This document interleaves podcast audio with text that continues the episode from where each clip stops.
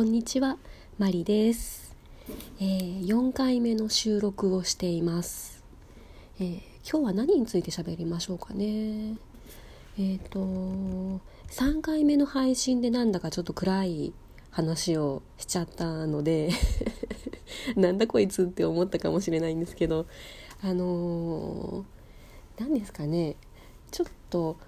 あの話したくなっただけで私はそのまあしんどかったですけどね。しんどかったですけどそこから得るものもすごく大きかったのであのー何でしょう、まあ、それは喫音なんてない方がもちろんいいはいいんですけどあのこれはこれでそこから得るものがすごく大きくてあ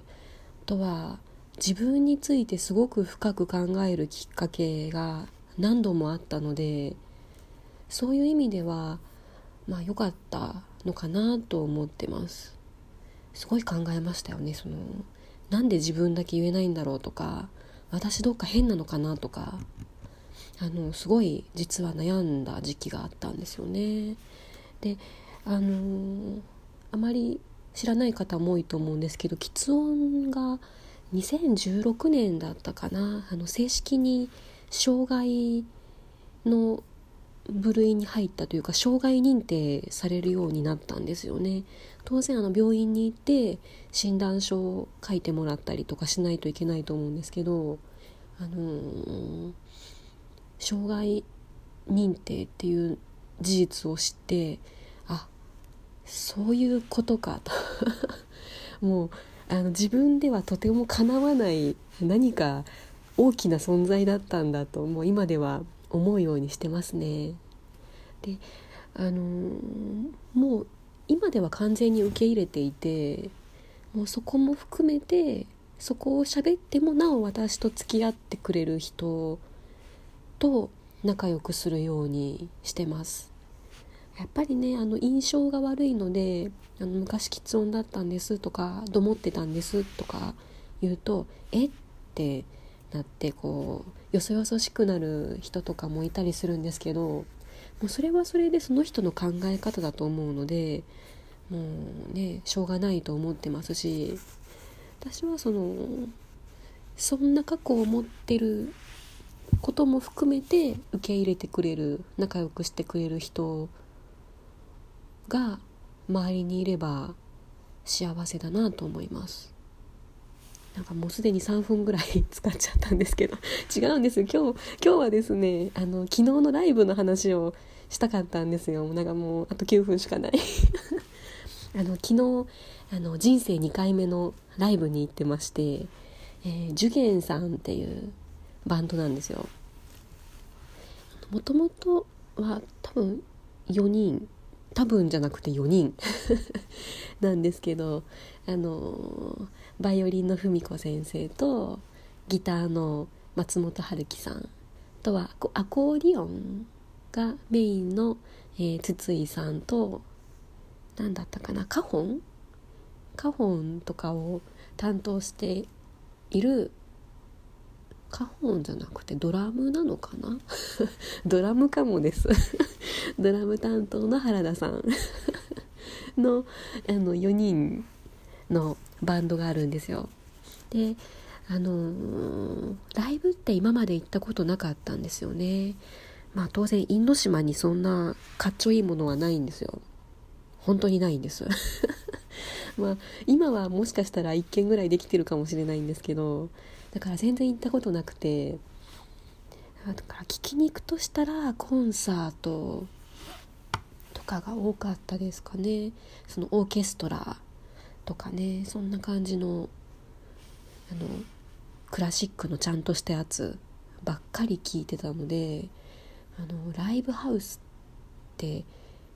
行くの初めてだったんですよ。その受験さんの前回のライブが人生初めてだったんですけどね。すごい楽しかったんですよ。むっちゃ楽しかったんです。あのもう何メーターか先で生演奏ですよ。で音の迫力もすごいですしその臨場感。もうなんか自然にこうリズムに乗って体が動いてるんですよね。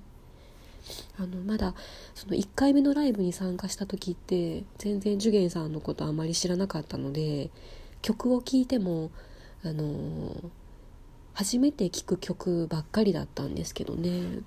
でもこう自然に音楽に乗ってましたね。ですごい楽しくてでもっともっと聞きに行きたいなと思ってたところで、えー、昨日高槻でライブがあったんですよで平日だったのでちょっと難しいかなと思ってたんですけど偶然本当に偶然午後仕事休みになってまして「いけるやん!」ってなって むっちゃ舞い上がりましたよね もう2回目の高槻ライブ行ってきましたよやっぱりねでも高槻ちょっとあの大阪に住んでる割に一度も行ったことがなくてあの阪急の高槻市駅降りてからちょっと迷いました。駅の反対側とかねちょっとぐるぐる回ってあれ？違う？ない？ってなって。もう必死で地図を見ながら駅の構内うろうろする変態になってましたよもう。まあでも無事着きましてね。昨日はですねあの筒井さんと原田くんがいなくて文子先生と松本さんの2人だけだったんですけど、まあ、でも伴奏もありましたし何でしょうねちょうどクリスマスの時期なので後ろにでっかいクリスマスツリーがあってすごいいい雰囲気でした。なんかねそのライブハウスの壁が木なんですよ。なんかパッと見ログハウスみたいなねすごいあのあったかみのある壁なんですよ。その茶色の壁に緑のクリスマスツリーが置いてあってで白の壁時計がかかっててでその先頭にお二人がいらっしゃる。もうね最高でした。いや音楽も良かったんですけどいや本当にあの雰囲気のあるいいライブハウスだなと思いましたね。あ紹介しておくとえー、っと何だったかな。高槻 JK カフェさんだったと思います。カフェなので別に夜しか空いてないわけじゃないみたいなんですけどね。なんかその定期的にライブをやってるお店らしいです。いや楽しかったですね。あの文子先生の大ファンなんです私。でなんかいきなりカミングアウトしてしまってますけれど。赤笑いが。もう変態を晒してしまってすいません。あの私バイオリンを習い始めたのがね2019年の10月なので、えー、と今1年ちょっと経ったところなんですよね。で習い始めて34ヶ月のその今から面白くなってくるぐらいのところでコロナが流行りだしてで緊急事態宣言が4月5月に出ちゃってあねあのうちの音楽教室もやっぱりレッスンなくなっちゃったんですよね。オンラインの授業授業じゃないわ。オンラインレッスンはやってたらしいんですけどとてもとてもバイオリンを弾けるような環境ではうちはないので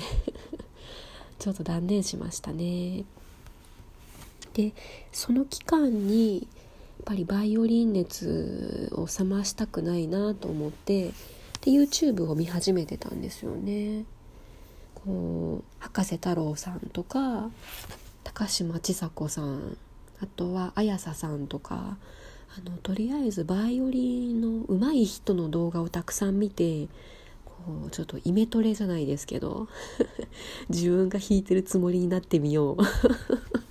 ていう感じであの YouTube いっぱい見てたんですよね。でそうすると関連動画がいっぱい出てくるんですけどそのおすすめの動画っていうところに、えー、塾長文子っていうチャンネルが出てきましてねで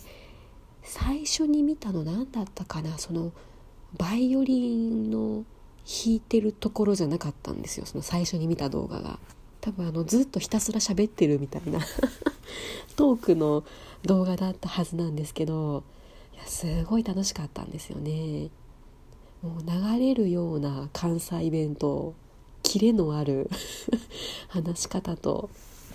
もうこんなねゆっくりしゃべる私とは正反対なんですけどね。すごい楽しかったんですよね。でその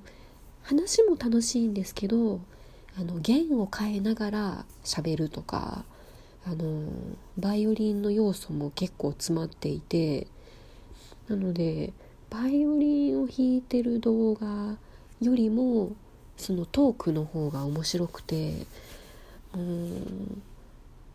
結構すぐにチャンネル登録をしてもうグッドボタンどんどん押していって もう一通りいや二通り三通り もう結構内容あこんなこと喋ってたなとか思い出せるぐらいには見てましたね。うん。すごい楽しかったんですよね。YouTube そうなんですよ。で本当にたまたまなんですけどその11月ぐらいにレッスン室を探しているところであの某島村楽器さんのホームページを見てる時にあの安藤文先生っていうのを見つけてはあってなりましたね。文子先生がこんなところで教えていらっしゃると思って、えー、即アンサンブル申し込みをしてみたら滑り込みセーフでしたというなんかグダグダなトークになっちゃいましたね、えー、とりあえず私は文子先生が大好きというトークでした。